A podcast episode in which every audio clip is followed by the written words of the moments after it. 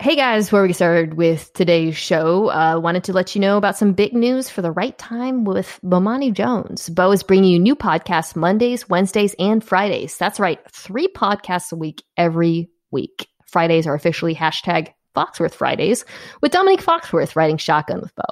Listen to the right time with Bomani Jones Mondays, Wednesdays, and Fridays, wherever you get your podcasts. Also, wanted to let you guys know about ESPN Film's latest documentary, 144. It's executive produced by my friend, ESPN Radio and First Take Her Take podcast host, as well as current WNBA player Chiney Ogwumike. The film takes viewers inside the WNBA's unprecedented 2020 season. Four months after the league postponed the season due to the COVID 19 pandemic, they set out to play a condensed season entirely in the bubble, where 144 players across 12 teams not only came together to play basketball, but also to dedicate their season to social justice. 144 will premiere May 13th at 9 p.m. Eastern Time on ESPN. The film will be available on ESPN Plus immediately after the premiere. Welcome back to the Kimes Show featuring Lenny, the only NFL podcast where one of the hosts thinks Jordan Love is what happens when you eat a sneaker. That's Lenny. I'm Mina Kimes. The 2021 draft is in the books, and who better to help me recap it and recap some of the biggest moments, um, the biggest decisions. I, am not calling them winners and losers, Danny. I'm saying um, te- teams that make you excited, or drafts rather, and and drafts that make you go, hmm. That's that's mm. how I'm doing it. Uh, Danny Kelly from The Ringer, draft guru, longtime friend of the show, longtime friend of mine. Danny, how's it going? it's going really well. How are you doing? I'm good. I just hit hide cam because I realized I left my cam on and I never leave my camera on for some reason. Um, you know what? I don't have to explain myself. Um, Danny, I, I want to talk about the draft. I, I, so the way we're going to do this, we're going to talk about the quarterbacks drafted, and then we're going to talk about mm-hmm. the aforementioned hmm and teams that make you excited. But Aaron Rodgers, the news is about Aaron Rodgers rather sort of hijack the draft and it's going to hijack my show at the very beginning as well because i think it actually kind of affects how you view the draft and the teams in particular the teams that did or didn't take quarterbacks. I don't find this topic super enjoyable to talk about which i know is a really enticing way to get into a podcast because it's like yeah. yes really that's i'm a professional. It, it's it's to me and you can tell me if you disagree I find it like trying to psychoanalyze a relationship from the outside, like when right a couple is about to break up or fighting, and you're like, "Who whose side should we take?" And I always say, "Well, I don't know because I don't know what's happening between them in their house," right. and I feel the same way, especially with Rodgers because the news is out that he wants to trade, but we don't know like why exactly. We could speculate why. I think there's some very obvious um, reasons, and, and we also don't know how convicted he it like how right, strong right. his level of conviction is rather so you know there's nothing to be we can you and i can speculate that about, about that i suppose but i, I just want to get first your immediate reaction because this news broke like hours before the first round of the nfl right. draft my first reaction was that i was already tired before the draft even started because there was just constant like Tim Tebow news like on the same day. So it was just yes. it was just a lot. Um, but I think I, I think my first overall overall reaction about Rodgers is typically that he's pretty I don't, I don't know what the right word is. Like petty isn't the right word, but in that range, I guess, like where he's he. Aware. When you ask about, yeah, when you when you say convicted, I think he probably is very convicted about this and has very strong feelings. And he doesn't seem like the guy who's going to be like, ah, it's fine. We'll we'll yes. get we'll just you know let bygones be bygones. He doesn't seem to to to me to be like that kind of guy. I don't know him, but um, yeah, kind of just like what you hear about him. He he's very, uh, you know, capable of holding a grudge, I guess is the way I would put it. So I think this is definitely going down the road where something major could happen. I don't know if it will happen. I don't know if the Packers would ultimately end up actually firing Brian Gutekunst, but it, it is one of those situations where it looks like it's going to be a game of chicken and we're not going to really know mm. for a while here what's going on. So, um, and I've heard people say this, and I think it is a fascinating angle is the fact that the, the Packers don't have an owner is a weird little wrinkle in this whole thing that like the owner can't step in and be like, okay, we're going to fire the GM or we're just going to like let Rodgers Mm. go or whatever. Um, so I think that's Yes. another angle that's very fascinating about how this is all going to go because it's not like you can get the the shareholders in here to, to give their opinion. That's a great point. Strong argument in favor of Or dictatorships and anti-democracy. It's really Danny Kelly. No, um, yeah, you know that that's right, and I think also this is gonna it could really drag out because now that the the major event was the draft, right? Like, oh, this Mhm. trade might happen before the draft, so they can get picks now. Now that that's elapsed. Um, you know, if it was going to happen, it would probably be a post June 1st trade so that Mhm. the Packers could spread out the money. It would be nearly $40 million before then it'd still be a sizable, you know, hit, but at least they could split that about in half. Or, and, um, you know, we, we threw out some potential trades on NFL Live today. I, I, I represented the team that I personally think is the mo the best candidate from both Denver and Green Bay's point of view, and that's Denver. Yeah. Um, a- and, Danny, I actually think this influences how you view Denver's draft because Absolutely. yeah, because Denver, and, and this is what I actually find more interesting to talk about than, you know, what was it going to take to make Aaron Rodgers happy again. Uh, Denver passed on a quarterback, which, Yeah. you know, they, J- Justin Fields went right by them and they took Patrick Surtain the second. And by, like, on its face, Denver had a really good draft. I love the players they took. I think their defense is going to be awesome. I think their secondary is going to be awesome with Patrick Surtain second. However, if they don't upgrade at quarterback, they did trade for Teddy Bridgewater. I still don't think they're a contender. And Right. yet, right. if they were to get Rodgers, and the trade I put forward was three firsts and Jerry Jeudy, um, because the other t- and well- Jerry Jeudy. well, the other teams, the other um, Dan had Miami, and they were he was throwing in Tua, and Mm. Marcus had New Orleans, which doesn't make any sense. And but to me, Denver, like mm, Green Bay doesn't need a quarterback, right? So I was like, okay, we'll give him a young player who was taken the first round last year.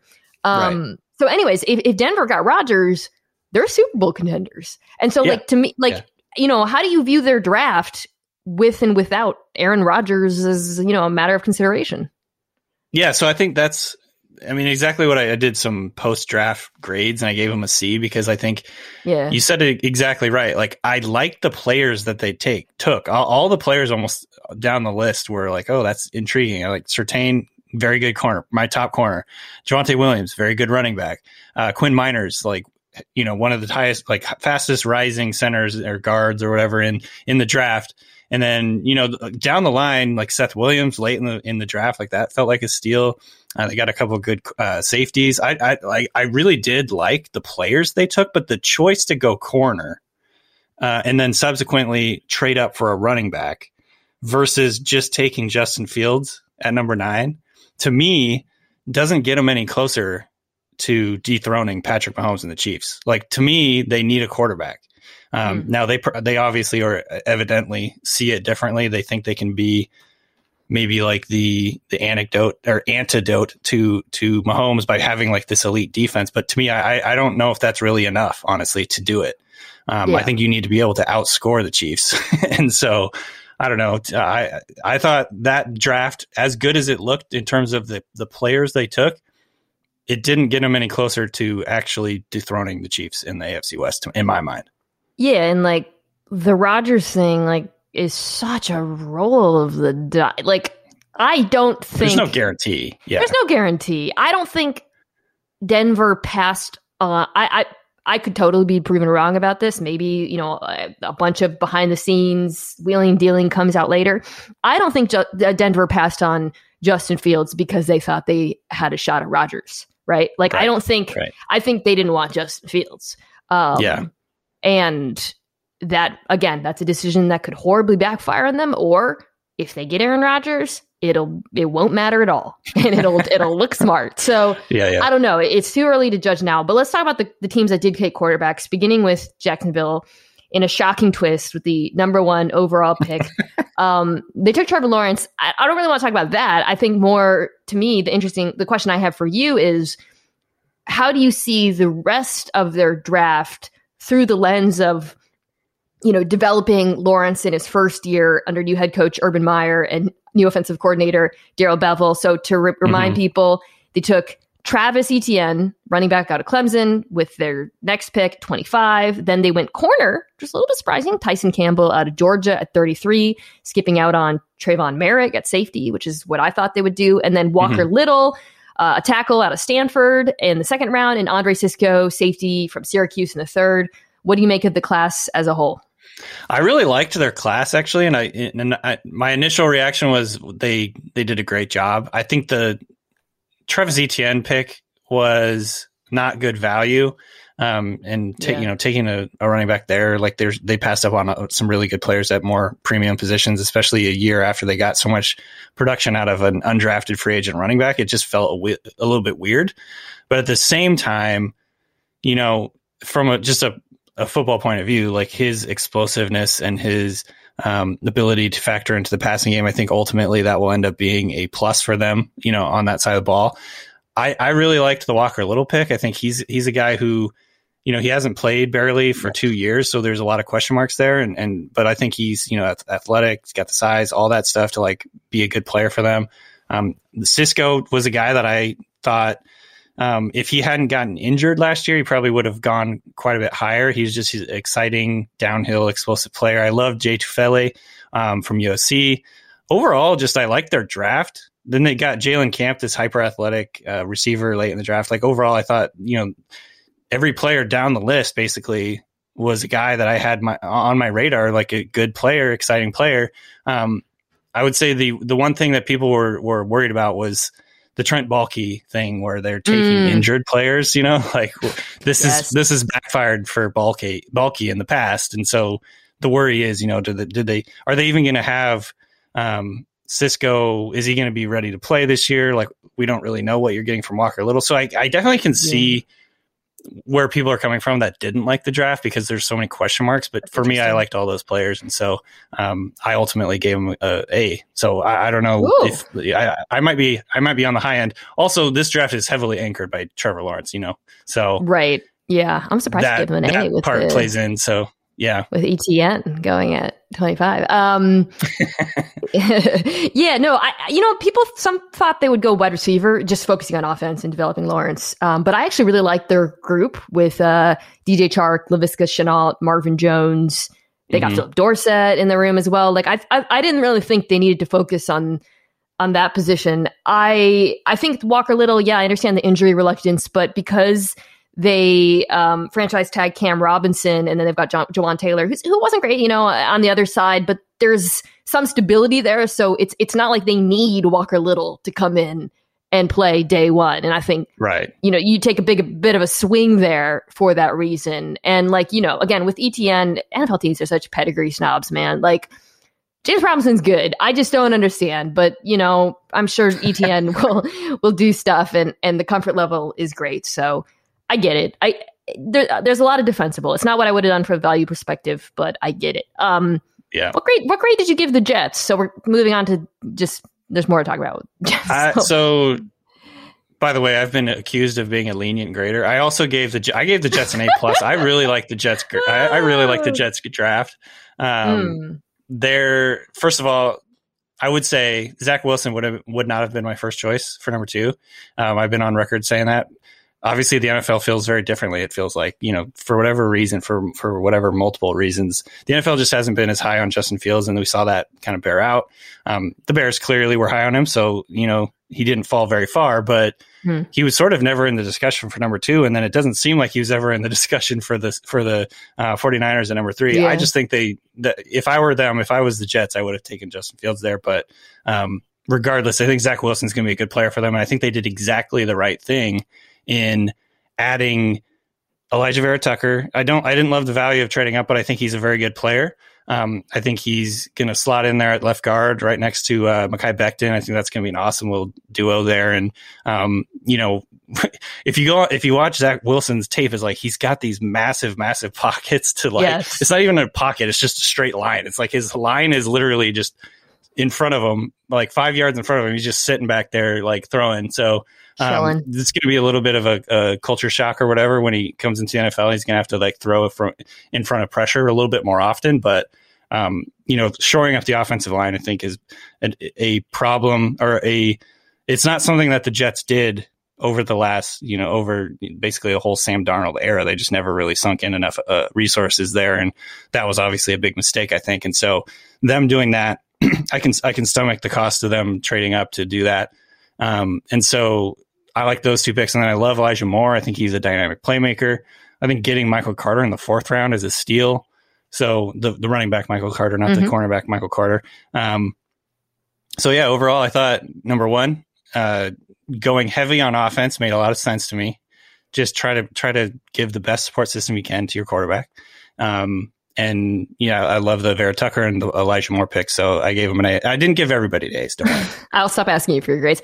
Um, for those who don't know, by the way, the cornerback Michael Carter is also now on the Jets. So uh, yes. good bit there. Um, yeah. So the Jets traded two thirds to get mm-hmm. Vera Tucker. Um, and they also got back a, a late round pick. But, you know, to me, if there's one position you're going to trade up for, given who Zach Wilson is, everything you described, and everything he's going to su- need to succeed, that Sam Darnold, of course, didn't have, it would be offensive line.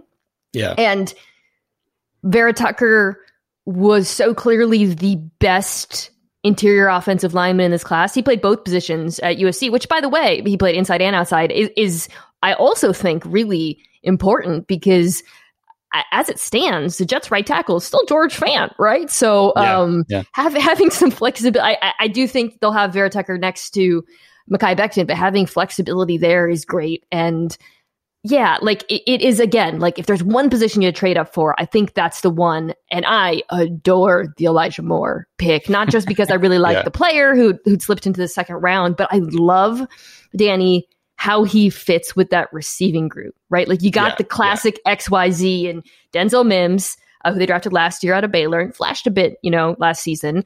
Corey mm-hmm. Davis, who they acquired free agency, um, who's the Z in this scenario. And then now you've got um, Elijah Moore. I don't know what's going to happen with Jameson Crowder. Suggests he won't be a Jet for very long after curb, this. Yeah. yeah. yeah, and then you and then you also have Keelan Cole, who's who's a decent player. Like that's a yep. great group. I I just think, and then Michael Carter, you mentioned the one, not the two, the running back out of North Carolina. Like so, they got him in the fourth round um, which I just think is really good value. Like he oh, fell yeah. because he's he's little. He's mm-hmm. like five five eight off the top of my head. You would know, but it's like two hundred and two pounds or something like that. So he's definitely on the small side for like he's not going to be a foundation back type guy, but I think he can yeah. be a really good playmaker for him. For sure. I mean, so the Broncos traded up for his running his mate in the backfield, Javonte Williams, mm-hmm. in the mm-hmm. second round, and right second round, yeah, yes. and watching them both together, I didn't think they were that far apart. I thought Javonte Williams was better, and obviously I'm not surprised he went earlier because of his mm-hmm. size, but like Michael Carter looked just as dynamic to me at times. So I think they both produce for sure. Yeah, yeah, we like them both, but awesome pick for them. I to to the more point, yeah, I love the fit there. He's like perfectly complementary to the other ones and, and to the other receivers there. I think, um, and his fit too with uh, with Zach Wilson is going to be great because you know, they've got the jump ball specialist uh, in Mims, and I saw him at the Senior Bowl a couple years ago.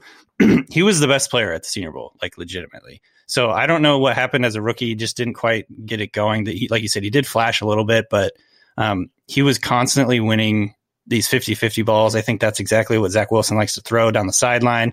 He's mm-hmm. willing to put it just in a guy's area and let him go get it. So Mims is a perfect fit for that. But then Moore over the middle is going to give them that the the YAC ability, like the just give him a little slant, he'll take it, you know, twenty yards or whatever. He's and one of the big things that you notice about him is he doesn't fight the football when it like comes into his hands. He's just like so natural, such a good. I mean, it's it's kind of hilarious that we don't really talk about this more, but he like catches the ball so well. It's like a, yeah. a very important thing for the receivers, obviously, but it's just like he doesn't. It, he never looks like he slows down even a little when the ball is mm-hmm. coming to him. So I think he's going to be really good in that like short and intermediate area.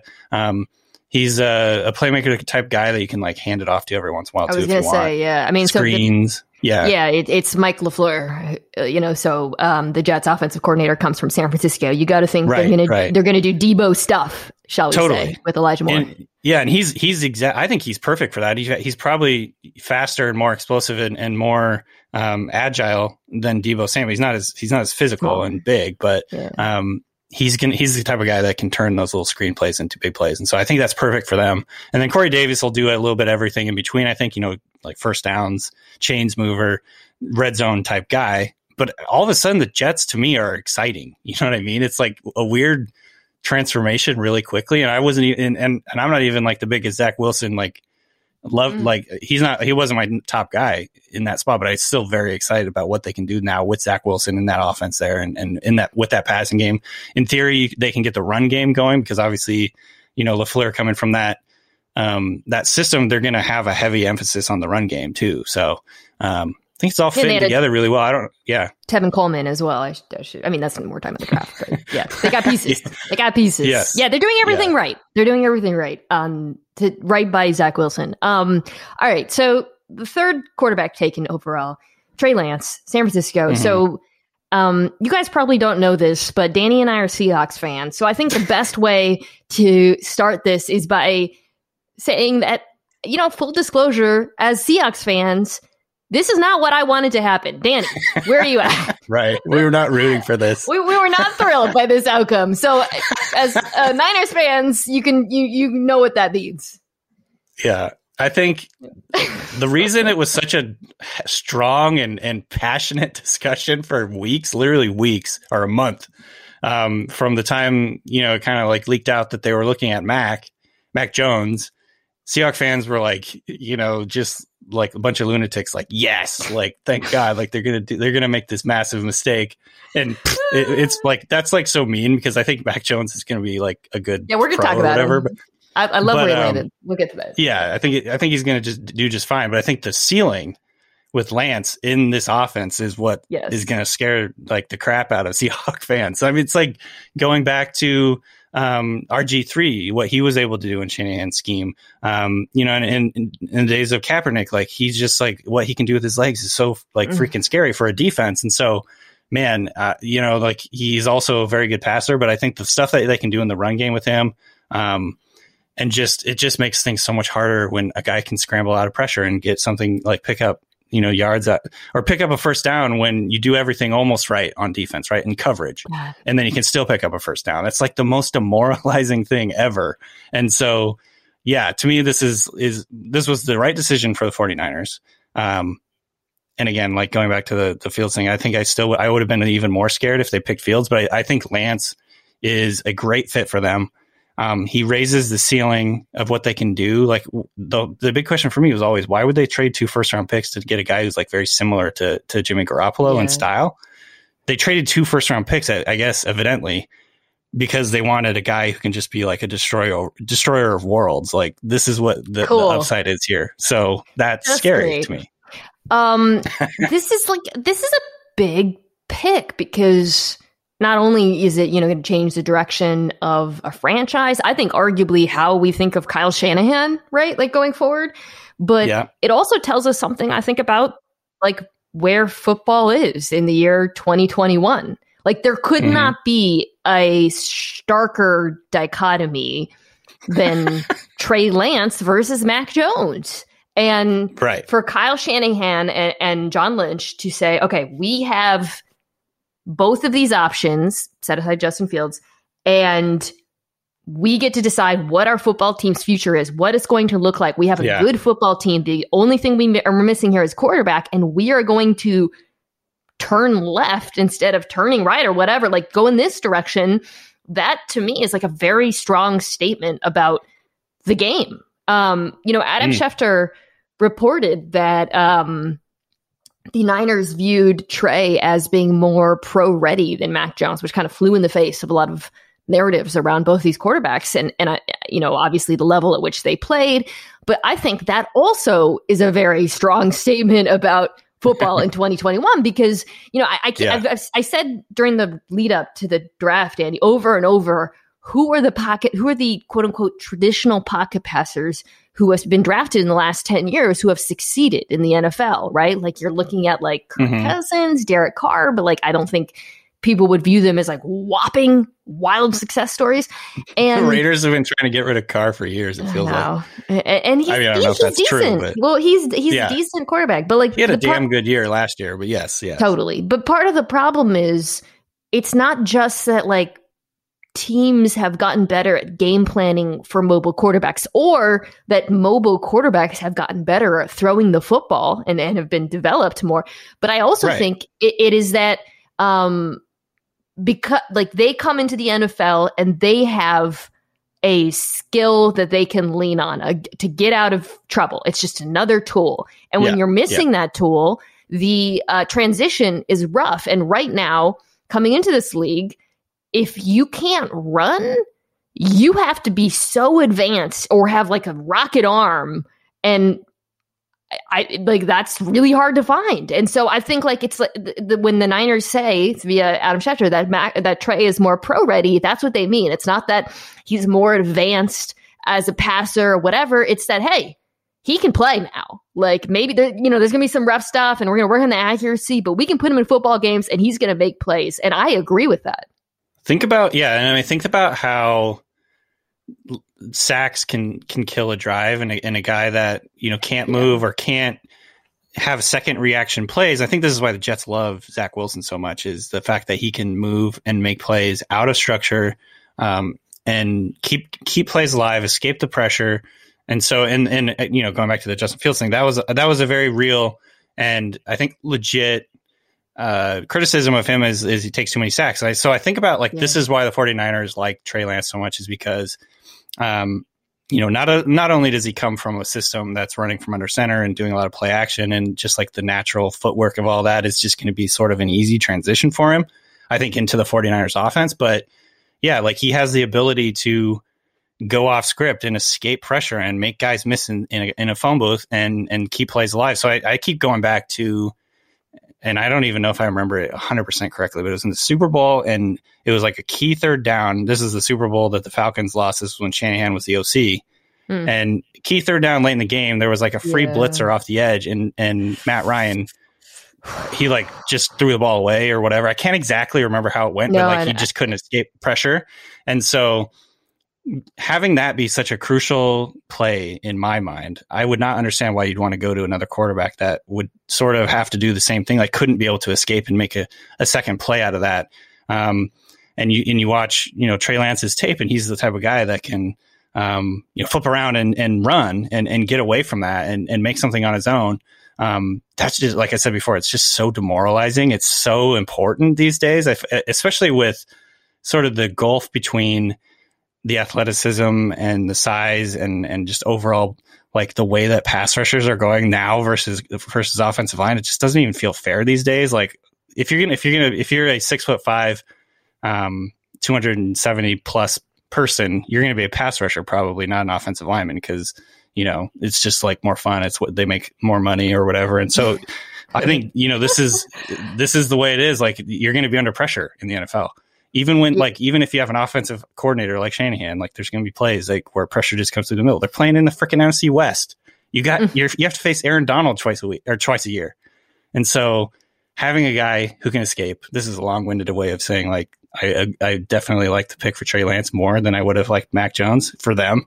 Um, but yeah, I think he just gives them so much more, so many more options. There was, I think it was in the Peter King article this week where I'm, I, forgive me if it wasn't, but I think it was basically Shanahan saying like, I'm so stoked about the millions of different things that we can do with this guy. He couldn't even mm. sleep. He was just like thinking about how excited he was to like, you know what I mean? It's just like, God damn it. God damn it. I mean, this is like, this is an offensive coordinator who ran for approximately 600 yards over the Green Bay Packers without a quarterback who could run. Now he's right, got another right. variable at all time that defenses have to deal with. Like it's freaking terrifying. Um, yeah, yeah. And Steven Ruiz had a great piece about how the one part of Shanahan's playbook where the the offense that hasn't been super successful is operating from under the gun uh, or out of the gun. So. Mm. Now you've got Lance, who you know was under center a lot at, at North Dakota State, but also was pretty deadly both running and passing from the mm-hmm. shotgun, and and it just makes life that much harder. Um, what did you make of the rest of their draft? So to, to recap, because uh, it kind of like got overshadowed. So in the second round, they took Aaron Banks, who was a guard out of Notre Dame, and then in the third round, uh, Trey Sermon, who last seen um, running roughshod. Um, before God, actually, yeah. well, no, he was last seen he got hurt. So that, but anyways, Ohio State running back, and then Ambry Thomas, who is a cornerback in Michigan. I did not watch uh, carefully at all, so I'm curious to hear your thoughts about him too, because that's an area that I think they do need to address. Yeah. So to start out with, I didn't watch him. Also, I, like I, I watched him very generally, but um, I focused in more like the top 150 guys. I guess he fell a little bit further than that, but he he went 100. Um, I would I don't know 102. Yeah. So I don't know if like that was right in line with what people were expecting or not. But I didn't watch him closely. But I did watch Aaron Banks, who's just a big ass kicker. Trey Sermon, who um, I th- I had him higher than I think a lot of people. I don't know exactly where I had him on my board, but he was definitely in my top 100. And so um, he is he's the type of guy who it, I think if he can get if he can get the the scheme figured out because we saw it took him a little while when he transferred to Ohio State to kind of like get into yes. um, the feel of the offense because it was like a different style run game um, and and then once he did it was just like holy shit he went off and he had like 330 yards in yes, that one game right. yeah, and so it was just like this guy just then, took yeah. over yeah and so I think um, yeah, it's like it, it's a perfect fit for them. I think he's a good he, he's a perfect runner for that system. Um, I think he can be a factor in the in the passing game too. Like and so like get get the 49ers like a um a sustaining back like him, that type of guy cuz they they've sort of gotten by over the last few years with um you know like the the guy, it feels like they're always just rotating because everybody keeps getting hurt. I don't know if Trey Sermon can stay healthy either, but like you know, they, he, they just haven't really seemed to have a guy like Sermon, like that size and that explosiveness, the quickness in the short area. Like they have, you know, like Mostert is a, he's a track guy basically yes. that just like is a perfect fit for them, but like he hasn't proven to be able to, to be a sustaining type back. So, um, I think they, they stuck to their identity really well. Um, going Lance, Banks, Sermon, and they also picked Elijah Mitchell, in the sixth round, who is a very interesting guy too. He ran like a four three something, um, small school guy, but very explosive. and he'll give them sort of, I think, because they don't have anybody under contract after next year before they took mm. these two guys, and so gives them sort of like the thunder and lightning element going forward. So I thought overall their draft was really solid. Um, they stuck to their philosophy, their identity. You know, they took they're getting better on offensive line, they're getting better at running back they're going to run the hell out of the ball. They're going to play action and they're going to throw it deep. And they all, they have also spent like over the last couple seasons, like high end capital on, on receivers. And obviously they have Kittle. So, um, pretty complete roster right now, at least offensively. You know, they have a few holes to fill defensively, but, um, I think they're still going to have a really good defense too. Yeah, guard was I should have had guard and cornerback were kind of both areas. I thought they were just so seeing them go yeah. guard early wasn't entirely surprising. I think Trey Sermon's just an awesome fit. Um, you know, he, as you mentioned, took a while to like get going last season and then was absolutely yeah. terrifying at the end there. But he's got, he is a perfect system fit for Shanahan's um, wide zone offense. You know, he it has really good vision, really good balance. He doesn't have like crazy top end speed, uh, and that's where I think Mostert kind of more comes into play. But yeah, it make it just makes a ton of sense. Um, all right, well that sucks for us. All right, moving on. no, I'm just kidding. I'm happy for you Niners fans. Uh, so I'm even happier for fans of the Chicago Bears, who I said were the most in the most depressing place of any fan should be, frankly. you know, I said it of any fan base going in like before the draft. Well, I mean, like God, what? It's like you're what stuck you in ha- purgatory. What? Yeah, exactly. Like, what did you have to look forward to as a Bears fan? You had QB one, the Red Rifle, and then boom, shock, pow. Ryan Pace throws a hail mary. They trade up from twenty to eleven for Justin Fields. Uh, cost them a first next year and a couple late round picks, which I think is a great trade. Uh, mm-hmm. So, you know, we can talk about their other picks in a minute, but just like how happy are you for Bears fans? but is, but is that, is that happiness mitigated? Like, do you think Justin Fields is being now I'm going to pour some cold water on this. Do you think he's been put in a decent situation to succeed? Are you worried? Right. Yeah. Uh, well, I would say in terms of the potential landing spots for Fields, um, it is not the ideal situation. It would probably be it would rank a little lower on the list of teams I wanted him to go to. I think I wanted him to go to Denver because they're just set up to have so much success if they get a good quarterback there. Um, I was a little bit excited to, for him to go to Carolina, even though their their supporting cast might not be that strong in terms of defense and things like that. But I, getting him with Joe Brady would have been fun. I'm very intrigued, and ever, and since this pick happened, I've seen more people talking about how Matt Nagy might be better than we think he is, and and so I'm intrigued to find out if that's true because over the last few years he's not he's not impressed me whatsoever. But like going back to when he was, you know, with the Chiefs, there's a reason he got a head coaching job is because he's coming from this system where you know ho- hopefully it's not all uh, Andy Reid. Like hopefully he picked up some some tips and stuff like that from from that from running that offense. And so um, I'm very intrigued to find out if that will happen. I do think them trading up and, and this is you know getting to the rest of their draft, get, getting Teven Jenkins, who I thought was a first round talent mm. um, in the second round, helps them on the offensive line. Um, they have Allen Robinson, who's like a real number one. I, this just for this year, obviously. Hopefully, you know, maybe they can get him locked up long term later. But um, they have him. You know, they did go out and draft a second round uh, tight end, Cole Kmet. He could have a he could take a jump. I think this year. I think he looked pretty solid last year um, for a yeah. rookie tight end, which is you know pretty rare. And then so like, and then obviously like David Montgomery is a fine running back. I wouldn't say it's like a great landing spot, but the defense does help him. I think ha- having like a solid defense, it's not like they're going to be having to get him into shootouts where he's having to force it, you know, all the time. Like, he, he, you know, you get into the situation like where Joe Burrow was last year, where you have to throw the ball like 50 times a game. Like, that's not going to be, I think, what Justin Fields is best at. I think he's more of a, you know, a guy that he can contribute in the run game. They can they can build a whole read option like uh, run game with what he can do. Um, play action, he's he's very very accurate downfield. So I think that will help the guys in the receiving corps, you know, look a little bit better than they have over the last couple of years. Like, is this maybe Allen Robinson's best quarterback ever? Like even before he's even stepped on the field, and so.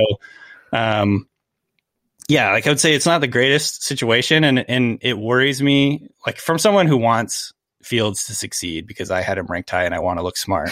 Um, I want him to succeed, but it, it's it's a situation where like if if uh, if Nagy gets fired after this year, if they don't like you know if they yeah. like start slow or whatever, if they don't start Justin Fields at the beginning of the year, like God forbid if they they go with Andy Dalton and start like one and three or something, and then it just kind of doesn't ever come back and they then Nagy gets fired, and then they have they bring in new people, they bring in a new coach. Maybe he doesn't like Fields' skill set. Like there's just a lot of ways this could go wrong and and end up looking like a bad choice. So I'm really hoping they can hit the ground running this year. The defense will kind of carry them, use it, use that as a foundation.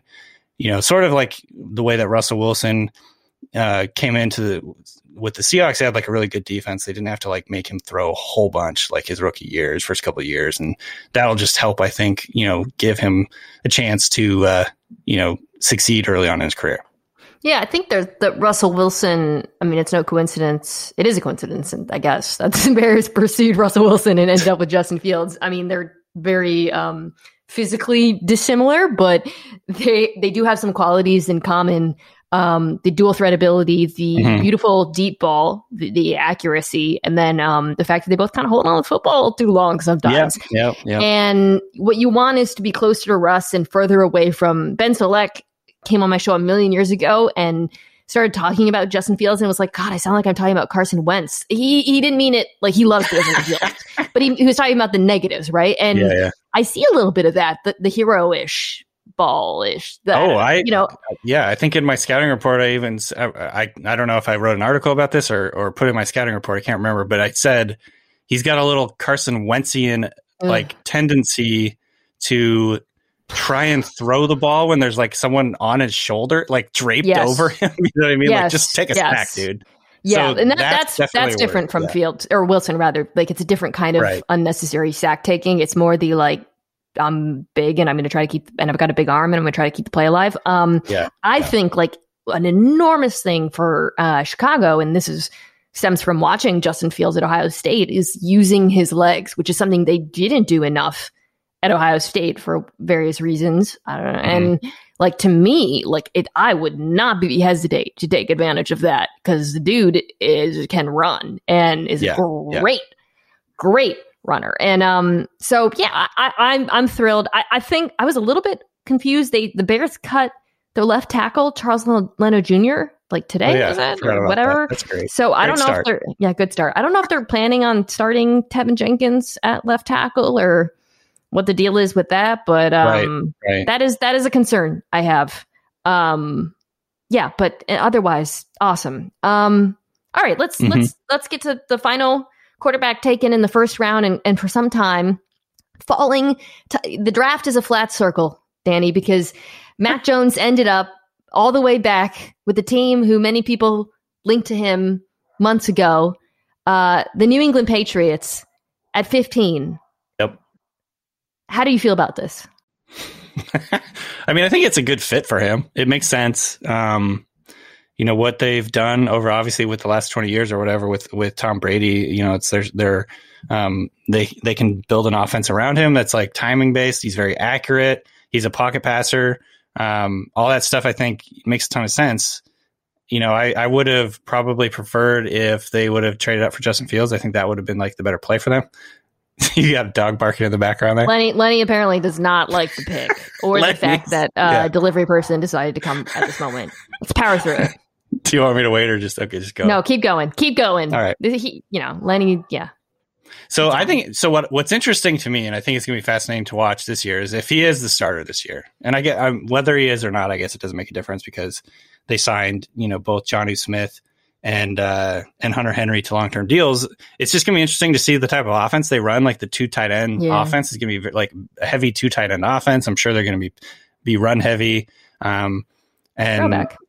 Yeah, it's going to be closer to like what we saw. You know, I don't. I'm not going to say they're going to be running like the the Gronk Hernandez offense or whatever that they were running before, but um, I think the the idea is like you you get teams into uh, defensive personnel that you want, and then you can like do whatever you want. You can like speed things up. You can go tempo, blah blah blah. Um, both of those guys are versatile enough to be factors in the run game or the passing game. So that's like why they wanted those guys. I think it's gonna be interesting. to See what they do with Mac Jones. Um, I kind of feel a little bit like Mac Jones became the butt of a lot of people's jokes and like 49er fans like legitimately like hated Mac Jones there towards the end because they thought the, the 49ers were going to take him. Um, but he's a good, you know, he's a good prospect in his own right. Very, very accurate. Um, and you know, it's just, I think it's interesting because I really loved Tua coming out last year. Maybe Tua's Mm, lack of success this season, um, which I think is also related to his support system and his injury. But his his lack of success this season probably kind of soured me a little bit on on what I think Mac Jones can do. But I think he's, you know, he's got the tool set to be a pretty good pro.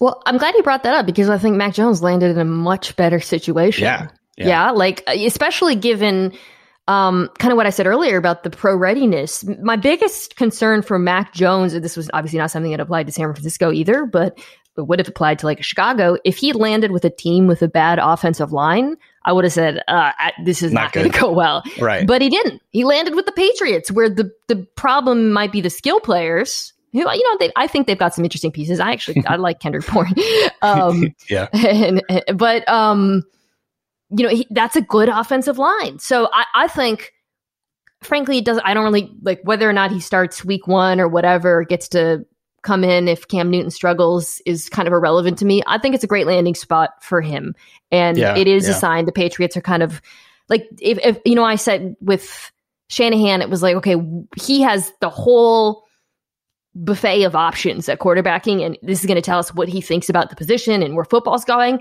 I don't really feel that with New England because obviously they didn't have all the options. They just said, okay, like let's let's go back to the thing we did well, and Right. not saying Mac Jones is Tom Brady, but we you know we can run that kind of offense uh, with him, and um, it makes sense. The, the thing that's quietly kind of because of all the attention around the quarterbacks, and we can end here before breaking, is the New England kind of swung big at, on defense too. So after Yeah. Mac with pick 38, they traded up for Christian Barmore, who was widely seen as the best um, interior rusher, pass rusher, and defensive lineman in the class out of Alabama, and then took another pass, well, an edge rusher, Ronnie Perkins, out of Oklahoma, who Mhm. was kind of an exciting high variance pick. Um, how do you feel about that? And like, what do you think it tells us about this Bill Belichick defense?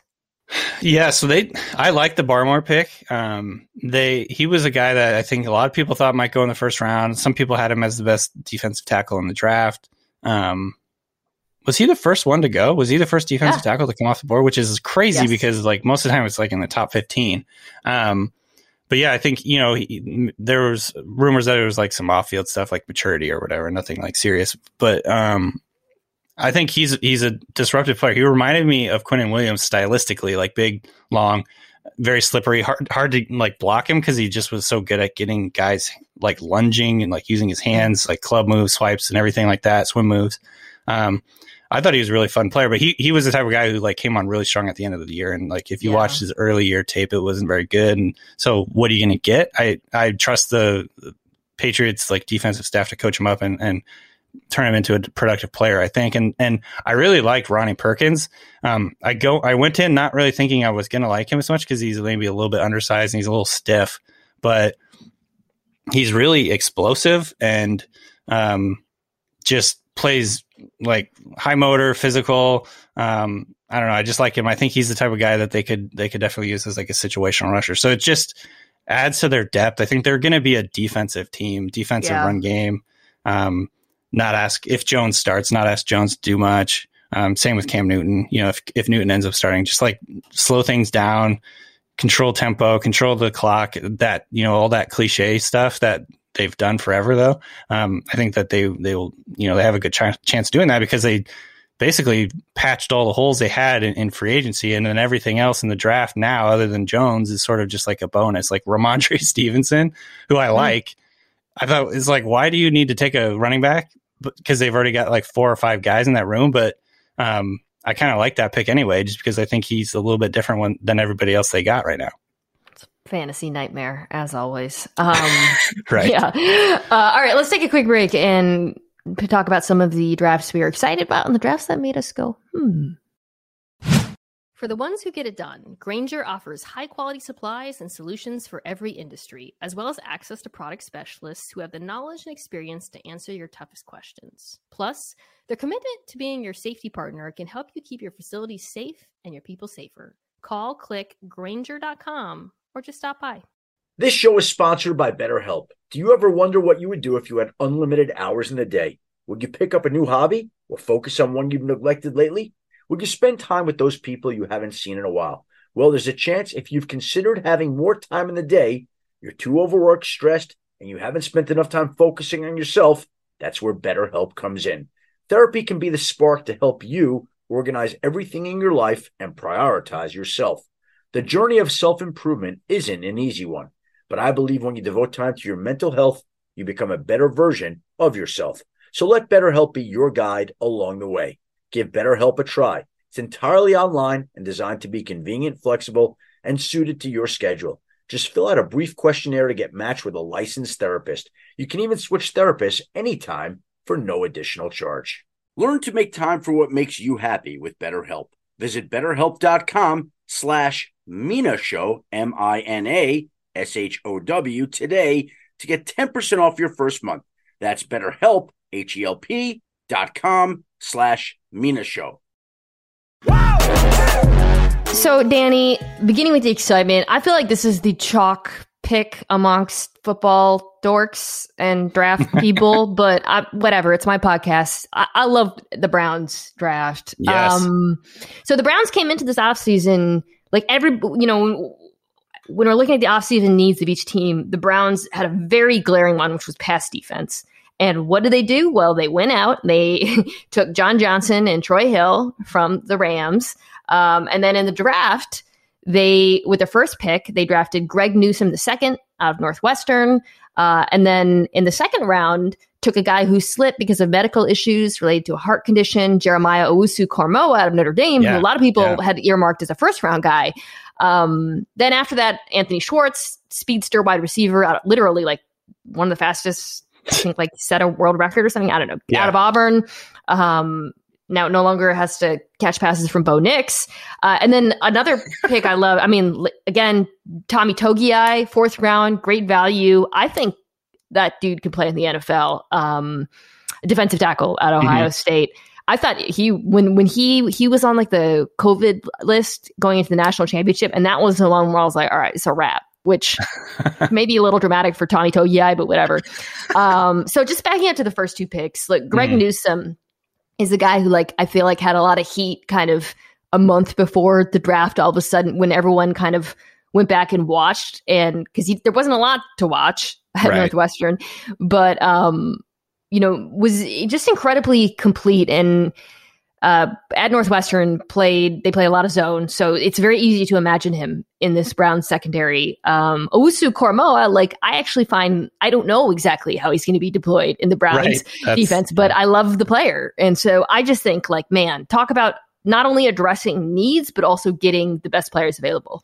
Yeah, like the value of getting Koramoah at that spot is crazy because I had him as my ninth overall player, which I I even went in wow. knowing I, I went in knowing that probably wasn't going to line up with what the NFL thought because number one, we're coming off of a season where Isaiah Simmons was yeah disappointing. I guess you know they didn't have a, a real good plan for him. I think at the beginning, I think it, it, there's still a very good chance he's going to turn out to be a really great player. But like you know these these sort of hybrid players, I think the NFL looks at them a little bit differently than maybe like draft geeks like me, where I, am just like, man, this guy's incredibly fun to watch. He flies all over the field. He plays in the slot. He he's basically like a big slot defender, more or mm-hmm. less. I think he was like played over the slot more often than not. He yes. played in the box some, but um, I think what he brings. And I actually, I, I remember Nate, uh, Nate Tyson and, and Robert Mays were talking about this on their pod. Like, basically, you can you have him in there. He can play like a number of different roles, but like he's big, and so like if you get if you get another team that comes out and wants to run against you know your personnel where you got him in there, he can come down in the box and he can hit, but he also hmm. can cover. So it makes it hard for the offense to like get you stuck in like a, a like a personnel group that they can really exploit. Like because like most nickel corners, like if he's playing over the nickel, uh, like a big nickel type role, um, most corners are, you know, it's gonna be you can block those guys. They're not gonna want to come up and, and play hard at the line of scrimmage. It's like you know a good way to like run at teams, and like that's why I think the Patriots are gonna go back to the Patriots. They want they're going big and heavy, and they want to like take it take advantage of the fact that the NFL defenses are getting smaller. But a guy like Koramoah can, you know, he can play he can play like a normal linebacker role, but he can also be like a slot defender where, you know, he's a plus run defender and mm. he's like flying into the backfield but he's also a good slot defender. So um, I don't know exactly how what that translates to, and and I was like really really surprised to see him fall that far. And then it came out. I think Schefter re- reported today or yesterday that it was because of a heart issue, and that to me made much more sense. I thought he'd fall. Yeah. Into the into the late late half of the or back half of the first round rather than like top ten. I didn't know if he would go that high, but um, yeah. it was definitely really surprising. Yeah, to have him fall that far is just very fortunate. Very un- unfortunate for him, but very fortunate for the Browns. He is a tweener type, but he plays with such physicality that you kind of forget about it when you watch him. You know, um, yeah, it's very easy for me to imagine him being used the way you just described, and also like let's stay in the division, like sp- spying Lamar Jackson potentially. Like he go. has that he has that kind of speed. So I, I love the pick. Um, okay, so what's a draft that you are excited about? Uh, let's see here. So I, this one might be a little controversial, but I like what the Bengals did. Ooh, okay, yeah. This this is, I think, controversial. so I'm get, yeah. me sell it. So I will say I, I leaned that they should have taken Penei Sewell at number five. However, I'm not going to really complain about the fact they took Ja'Marr Chase because Ja'Marr Chase to me is like a rare prospect at receiver. He's insanely good. Um, you know, just in terms of like the measurables, the stats, everything that you look about, he's like really young.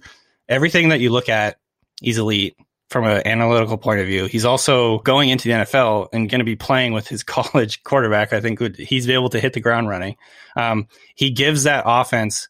It's like a force multiplier because now you have Tee Higgins, who is going to be their number one, is their number two, and he's like going to be a really good number two. Um, it helps out Tyler Boyd in the slot. Like it's going to open things up for Mixon, I think. So, despite the fact that their offense probably would have been very secure and very good if they would have gone Sewell here, I think Chase has the ability to be a big factor for them too in terms of just their explosiveness, their ability to to change the way defenses like defend them. So I really like that pick. So like from there, obviously, I think people were disappointed with like everything else they did. Jackson Carman, I was actually I think higher on Carman than a lot of people. I think he was in like the 50s for me. So um, hmm. I thought that was a fine pick. He'll he'll go in and play guard, which I think they need. They did have a need at guard, and then they also came back and got um, D'Ante Smith from East Carolina, who you know he's he's definitely more of a developmental type, but he has like insanely long arms, really good athlete. I really liked the edge defenders they took, like Ossai in the third round, and then Cameron Sample from Tulane in the fourth round. Like two guys that'll come in and, and rotate in, and I think they'll be solid for them. Tyler Shelvin's like this massive space eater in the middle. Um, you know, so I think they did a really good job. Like they, I think their draft was really solid. I think people are down on them because they didn't do the the Penei Sewell thing and then like come back and grab a receiver in the second round. I think a lot of people thought that would have been better. Um, yeah. But man, I don't know. I think Chase is just going to be a game changer. Wow. Yeah, I I I was I kind of went back and forth on Chase versus Sewell like a few times um for the draft. Ultimately, I kind of leaned taking Sewell, but I don't think it was like I don't know, a massive mistake. Right. You know, right. like I, I get it. I understand the thinking behind it. And, um, you know, I do like that they're investing in their defensive line after swapping out Lawson for Hendrickson, which mm-hmm. wasn't something, a move I loved. Um, so I, I like, I, I think the Bengals are still like a year or two away or whatnot. So taking a guy like Chase, who has the upside of a true number one, like a true, true number one wide receiver, right. and and then taking some high upside guys on defense, um, I get it. It makes sense. They also drafted yeah. a kicker. I just saw, which uh, in the fifth round, which is I didn't scout any of the kickers. I'll be honest. Evan McPherson, yeah, out of oh Florida, yeah, I think I did know about that guy. All right, I'm gonna choose another team that I liked, and again, this is a popular pick, the Los Angeles Chargers. Yeah. So if all they had done was gotten Rashawn Slater in the first round at 13, because it, we were doing a bunch of mocks, and I don't think we just didn't have Slater falling to them. I I, I wasn't yeah, part of any yeah. mocks where he made it to them, and everyone knew that they needed uh, left tackle, and um, you know, like him and Sewell were kind of in this tier above everyone else for yep. offensive tackles. And so to have like need and talent aligned so well, like here's the the Chargers offensive line now: Rashawn Slater, former Seahawk Aboushi, Corey Linsley, really? Matt Feiler, and Bryan Bulaga. Like, that's nice. Solid. I mean, yeah, like goodness gracious. Um, if those guys stay healthy, it's the Chargers and everybody knock on your desks. um, that's just you know really really great and then uh, really really great um also on offense they added uh nate tice favorite josh palmer out of tennessee who i think he referred to as a power slot He's yep power, power slot. slot yeah, I don't know if that's going to take off, but um, which, as I understand, it just means like a slot guy who's kind of big and strong, which uh, you yeah. know I, I, I think makes sense with the receivers they have. Then on the other side of the ball, in the second round, uh, they got Asante Samuel Jr. out of FSU, which again, like perfect fit for what Brandon Staley does on defense. What we saw him do with the Rams. Um, and we imagine he's going to import to LA or, you know, with the talent they have. Um, it's going to be primarily zone. You know, they're not going to ask him to press too much. I mean, so, Samuel, classic coach's kids stereotypes like, oh, he knows the game, really smart yeah. and, you know, instinctive. But um, he's, he's kind of smaller. So, you know, like it is really about his technique and ability to read quarterbacks and that'll be important for playing for Staley. So I, I, I just really like this draft and I really like this team. I'm really excited about the Chargers generally. No, seriously. So they, yeah, it's like they came into the draft with basically one big need, and that was left tackle. And then they freaking don't even have to move up. I had them moving up for Sewell in my final mock draft because I was like, they got to get a left tackle. Like they sort of painted themselves into a corner. Not really. Like they probably could have gotten by without like doing it, but and then they have Slater just fall into their laps at 13. I mean, that's just like awesome for them. So that's perfect. Love that fit. I think he's great. I think he's really, really good. Like he's on the same tier, I think, as Sewell. So getting him at 13 was a steal. Um, like you said, you know, Samuel just makes so much sense for them. Um, and then I was also a big Josh Palmer guy. I think it's like tape heads, I guess, were really into this guy because he didn't produce much. You know, he didn't have very many yards. Um, and he was sort of like a, a late riser because he did well at the Senior Bowl. But um, he's just a good he's just a good player who can get over the top of the defense, like surprisingly good deep. Um, he beat um, a couple of the top corners. I think he beat Surtain for a touchdown, and then uh, maybe Tyson Campbell. I can't remember exactly who who the other one was, but he's he's like beat a couple really good corners for touchdowns this year, even though their their offense and their passing it was just atrocious. So um, I think he's got a chance to come in and be you know, like a, a, good solid number three or whatever this year. But then, like, if Mike Williams leaves in free agency, because he's going into his fifth year option this year, Mike Williams is. And so he could be potentially like sort of the, the Mike Williams replacement next year. He, to me, was a guy who his hands were just insanely strong, like just like a vacuum hand type guy. Like it never, you never doubt it when, when the ball's in his area, he just comes up with it. So, um, I liked him a lot. He just, you know, he's just not a guy that has much production on his, uh, on his resume. Um, one guy like late in the late in the draft that Larry Rountree is kind of interesting one too. Um, he's a, a, running back that I kind of had on my radar. He's a little bit explosive, uh, elusive. He's not like a like a three down like star type player, but he could be um, an interest. If he makes a team, he could be an interesting sort of um, one two punch with with Ekeler. So I don't know. We'll see what happens there. But I thought he was a good late round pick too. I'm uh I, I, I know the the rep of Palmer beating Surtain because I believe Nate Tice tweeted it, and he has yeah, fully right. incepted our brains uh, with his great, grainy video footage. All right, uh, final one that you like before we get to the hums. Okay, so I got to say the Lions. I really like the Lions draft, and I was not expecting to because I mean, honestly, you come in and you hear the Dan Campbell like uh, you know speech about biting off kneecaps, and you're just like, I don't know what this is going to be like. This is seems like it's going in the wrong direction. But then you come out of this draft, and you're like, okay, they have a vision, they have a philosophy, they have a style, they have a identity that they want to get. I get it. They took Sewell, which I think was a smart move. Um, they're the Lions are definitely in that, I guess, that little tier where you're like three years down the line, you're, we're going to be like, why the f- did they not take Justin Fields? But I think in their case, it actually does make sense because they need to set the foundation of their team, to set the foundation of their roster before they're really ready to have a guy like that come in and succeed. So taking Sewell with number with their first pick, I thought was good.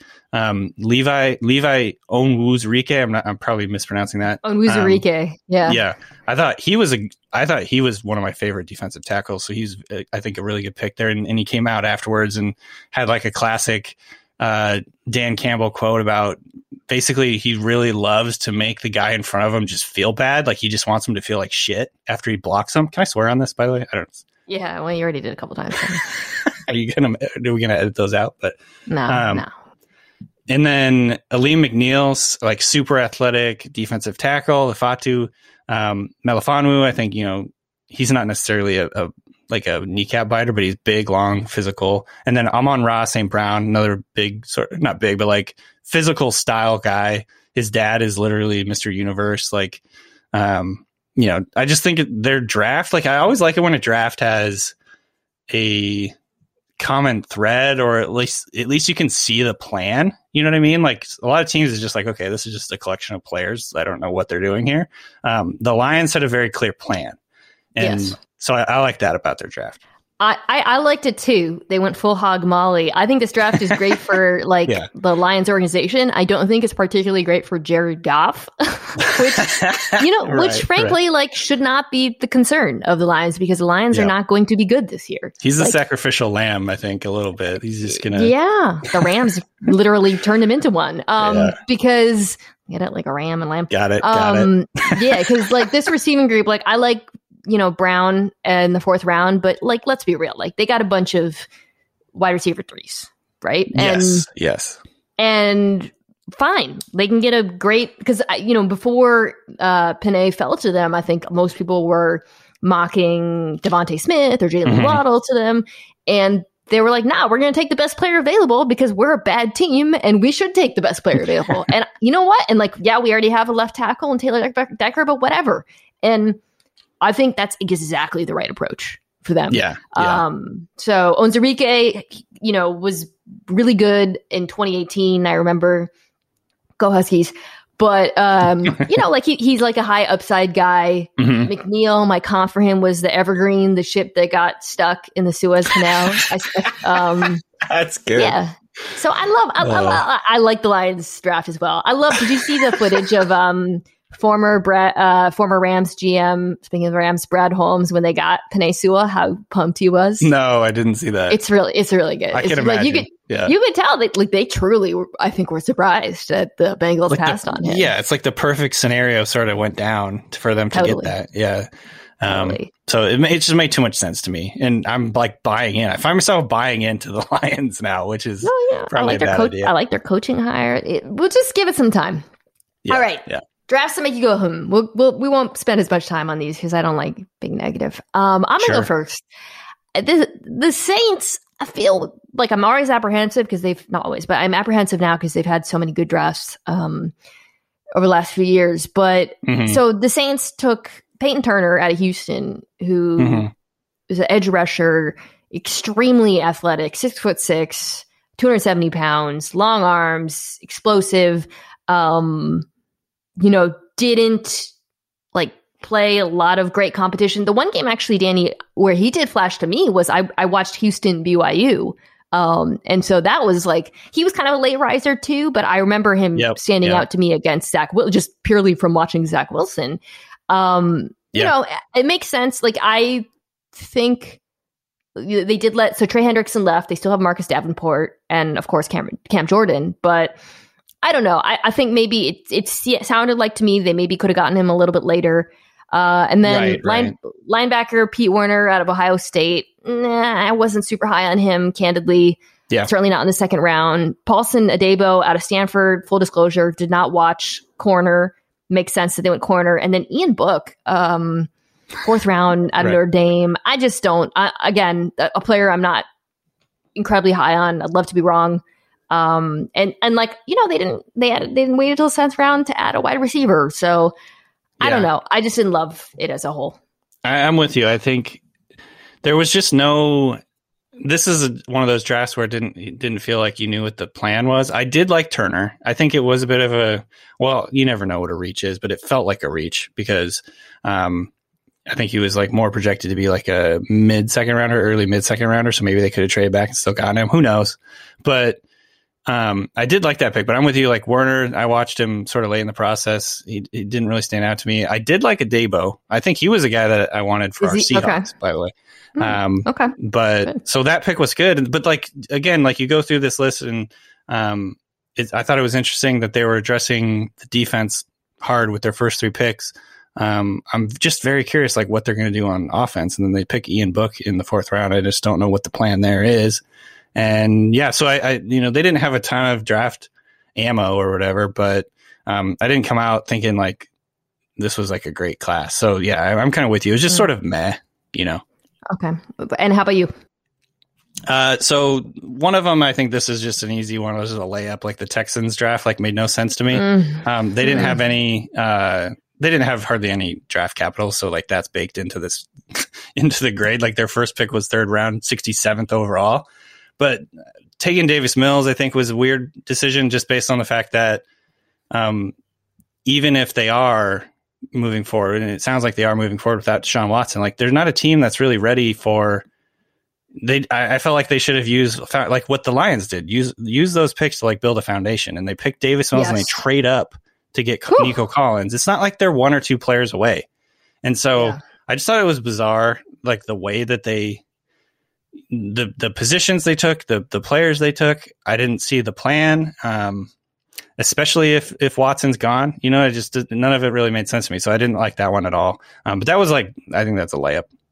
Yeah. Yeah. It, it, I love your point about the Lions. Like, you be like the Lions right now. Like, you're not good. We accept that. Find Yeah. foundational Embrace players. it. Yes. I like, I do like, um, the tight end, the little guy, Brevin Jordan out of Brevin Miami, Jordan, they, who, who yeah. they got in the fifth round. But, um, yeah, it's, it's not great. I don't want to dunk on the Texans. There's just so much dunking to be had. Um, all right. Well, I'm gonna. This here's. I'm actually more nervous about this one. For I don't. I don't know. I didn't look to see how they were graded, but I was a little apprehensive about the Colts draft. Um. Mhm. So like on one hand, I. I they needed edge rush, and I think Justin Houston is still free agent. I know he's had visits, but um, I believe so. Yeah. maybe I'm wrong. Denico Autry's gone. Uh, so it made sense. They with their first two picks, they went edge rush. Kwity Paye out of Michigan, who a lot of people thought would be the first edge rusher taken. Uh, and then Dayo Ode Odeyingbo from Odeyingbo. Odeyingbo. Oh, really? Okay, from Vanderbilt. Um, I guess it was an interesting decision to me to go Paye bef- when Darrisaw, the uh, Virginia Tech tackle, was still on the board. Given that, like the Chargers, it was such an obvious area of need for the Colts left tackle. And the Colts, unlike the Lions and the Texans, are a team that should contend, right? So, like, I guess Yeah. I was surprised that they didn't hit offensive tackle, and because after the edge rushers, and they've got a tight end, um, and then it, they also had Sam Ehlinger in the sixth round, which I'm only seeing now. But um, I guess just the fact that you know with Anthony Castonzo retiring, there's still a question mark at left tackle. Sam Tevi from the Chargers, interestingly enough, who was not good there, uh, the answer now. That's concerning to me. They didn't, you know, the, the the wide receiver group is still a little bit underwhelming. So yes. I, I I guess I don't want to lean too far into like needs, you know, because you don't want to be like, well, they didn't fill their needs with when it's yeah. a Right. Right. and clearly the Colts are so process oriented and so like we're going to stick to our principles and and take the guys we want and it has worked out for them, but it's kind of getting to the point where it's like, all right, like, to hit some needs now, you know. yeah. Yeah. And I I, guess that's why the same. I, I feel yeah. I came away with the same. Uh, I don't know what it was. Just like uh, it was an underwhelming draft for them. I- it's hard to get excited about, I guess. Um, and part of that is Odeyingbo. He tore his Achilles in January, so there's a strong chance he's not even going to play this season. Or if he does, it won't be till late, and then it's going to be like very hard to work yourself into the rotation, all that stuff. Like he's going to have to redshirt the season. If he hadn't gotten injured, this pick would look a lot better. But it, it's one of those things where you know, you, number one, you don't know exactly how quickly it's going to he's going to come back. Number two, like Achilles is generally speaking, and not a good injury to have for like an explosive player, like a big explosive player. So I don't know. It just felt like that was underwhelming. Um, I did like the Paye one; it was fine. I, I'm with you though. Like for a team that went out and traded um, for a quarterback who needs to rehabilitate his confidence and his career, really, and they're and it feels like they're kind of banking on this, like banking on this happening. Um, it didn't really feel like they did a lot to get better on offense, and so again, like uh you do, like you walk a, th- a fin, uh, there's a fine line between you know BPA taking the best player available and filling needs. I, I don't know how they got much better on on offense this this off season, and so um, Hmm. you know even with Wentz, like I don't know, it's just one of those things where I think the priority would be to surround Wentz with more talent, take more pressure off of him, um, help him rehabilitate his career and all that. Maybe they just have a lot of confidence that he, it's not going to be a problem. But you know, you you- you're looking at the Colts like overall offense is, um, especially in the passing game. It's like. I guess my question would be like how many how many skill groups are are worse at least at the receiver Hmm. position in the NFL how many are worse Yeah, they need Pittman to take like a big yeah, and Parris Campbell needs to be healthy. Um, you know, I don't know. It's just one of those getting things. older. Who they brought back? I think yeah. Jonathan Taylor is good, but like, I don't know if necessarily that's that's going to be enough to like Yeah, help Wentz. No, like, they need passing game, like explosiveness. They need what like, you know, they need what the Bengals are doing, in my opinion, which is surrounding your quarterback with guys that are going to make him look good, kind of deal. And so Mm. I don't know. It's just one of those things where I'm I'm just curious how this is going to go, and, and I did come away kind of feeling underwhelmed. All right, so one more team that underwhelmed you. the Steelers, I think, were a team that I was just like, I I, I kind of can see their plan and I understand it, but I don't know if it's the right plan because I think Najee Harris will help their offense. I think he's going to be a good running back, and um, you know he'll come in and, and be an immediate contributor. I think Pat Freiermuth is a solid tight end, but when you look at that roster, when you look at that team, like are these two guys going to help um, make the Steelers a Super Bowl team, or is it just sort of like a band aid type deal? Uh, that's kind of like where I came away with it. And it was just like, I don't know if they got that much better. And I look at their whole draft, um, and frankly, like I didn't watch a lot of the guys they took in the later rounds. I don't know if they're going to be like impact players, but like their first few round guys, I just didn't. I, I just hard hard to get excited about these guys. The r- final pick was a punter, Pressley Harvin That's the great, third, by the way. Yeah, and that's really bothering me because I keep seeing Percy Harvin and it keeps um, messing with me. Um, yeah, like Najee Harris, love the player. Uh, hate that he has to run behind that offensive line. I, I just, Yeah, you know, yeah. I mean, it's just, you know, I think DeCastro's still there. I know they like Kevin Dotson. Zach Banner is getting healthy, so you could. There's a case to be made that it could be better than it was at the end of last season, but it's still not an area of strength that it, that it once was. And then with Villanueva signing with a rival, you know, Mm. Baltimore, it's just not great. Um, yeah, I, I, I, I'm with you there. And, you know, maybe like Najee, like, look, this is probably Ben's last year, right? Like almost Yeah. definitely. So Najee and Pat are both really good. I think they're good players. And so for the next iteration of the Steelers, I think that would be the optimistic case for me. Like, you know what? Rather than addressing ex- need, they went with players that they thought were the best available and players that could be like good contributors for a while. Like I could see Pat Freiermuth being their Heath Miller, part Right, two, whatever. right, so, right. like, see Steelers fans, I'm not a total hater. um, all right.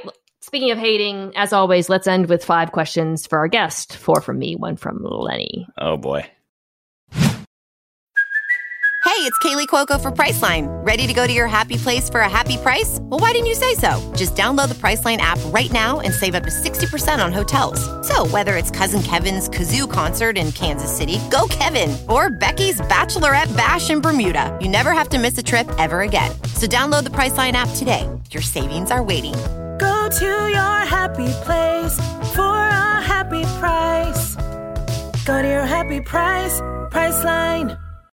And now it's time for Dinks and Dunks. I'm getting paid for this, right? Question number one Which non quarterback is your pick for Offensive Rookie of the Year? Ooh. Um, that's a good question because I think I think Najee Harris has a good chance at it because he's going to get a ton of volume. Um, I wish I had a Hmm. list of who won it in the last few years. Has it typically been quarterbacks? It's, I feel like it's always quarterbacks, but maybe It's usually, it's usually quarterbacks. I think the the chalk pick would be Ja'Marr Chase.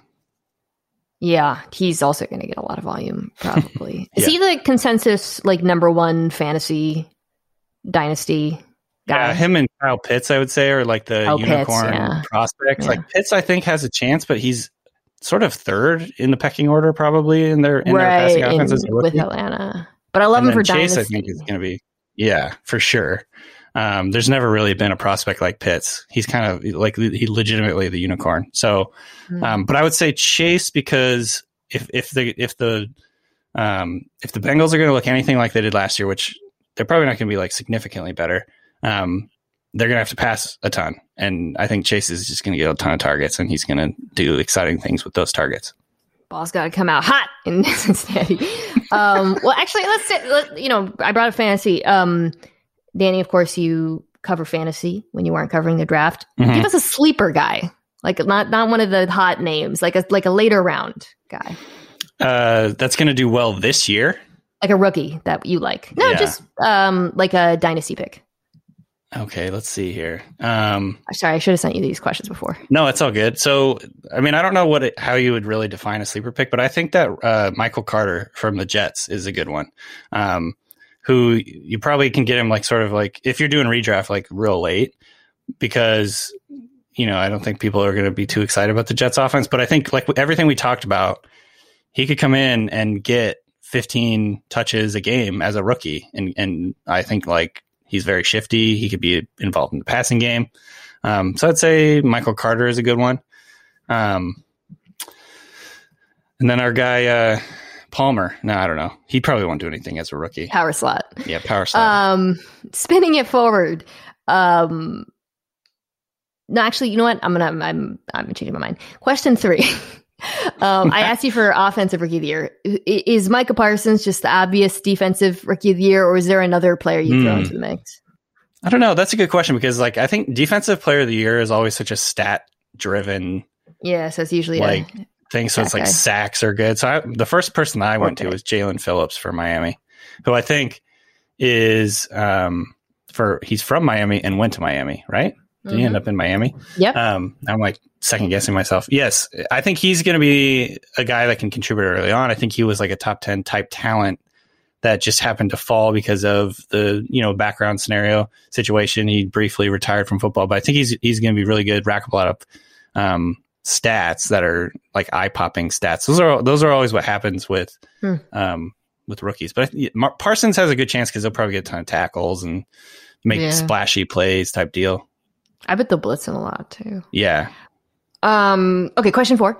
Uh, Now that the draft is over, you have a little bit of, I hope, a little bit of time on your hands. Um, y- You and I are both big fans of the show Patriot on Amazon. Oh, Counterpart. Can you give Yep. give a content recommendation, something that you've Damn it. enjoyed lately? why didn't you give me these uh, questions earlier? Let's I see. always ask this question. um, Now I know you don't listen. that, that was the quiz. That was the test. It's cool. It's cool. I feel like I already give. I already get. You already taking credit for Counterpart and Patriot from It's- my recommendation. Now you're. I like, wouldn't say taking known- credit. I'm sorry like for the not. person. Yes. I'm yeah. I'm sorry for not tweeting. This came vis-a-vis Danny Kelly when I recommended it to my father. I've had a very hard time finding other shows lately, to be honest. Um, damn Are you watching Mare of Easttown? I'm not. I did. We- We started watching uh, the Nevers. Oh yeah, I quit that bizarre. after two episodes. It's so bad. It's weird. it's so bad. No, uh, Mare of Easttown is like a small town cop show, but it takes place in Delaware, Delaware County, outside Hmm. Philadelphia. Um, and Kate Winslet does the accent, which is a very specific Oh, accent. boy. and my husband's from there. Uh, and She doesn't he nail just- it. Um, I, I don't. He actually he laughs a lot, but I think he like also kind of respects the effort. It basically is like, Yeah, yeah. you know, you're an asshole, homeowner. I'm gonna go to water ice. Is that's Oh, my boy. best approximation of it. All right. I thought. I um, thought of one. I thought of one. Okay, give it. Um, I've, I I don't know if you've ever listened to me on this because I've tried to get you to watch this, but zero zero zero from Amazon. oh, I want to watch that. I Yeah, liked it a lot. There's a few moments where it's kind of like weird, but people, it's based yeah. on the um the global cocaine trade, I guess, and it's like basically showing it from all different angles, um, from all from like all the different players in it, and um, I thought it was just really well done and interesting. And uh, there's a few things that like were kind of down, but like I thought overall it was really good. No, that's that seems like extremely up my alley. Yeah. for sure. Um, you know, I love Narcos. Oh, I miss Narcos. It's in that vein. It's definitely in that vein. All right. Last question, as always, comes from Lenny.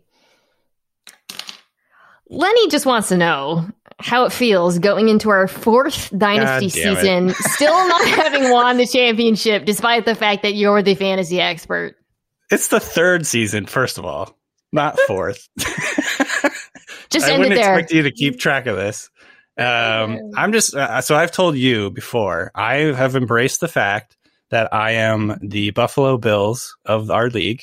That I'm always I've two years running. I've scored the most points in our league. No big deal. Um, but then I just like choke in the playoffs. Whatever. It's just who who my team is. And I've accepted it. I've embraced it. We're going to go to four Super Bowls in a row and lose them all. That's Does that's the scoring deal. the most points get you anything? I just It- I don't know a lot about during- fantasy. You're the expert, so I just it's fun during during the regular season. Yeah.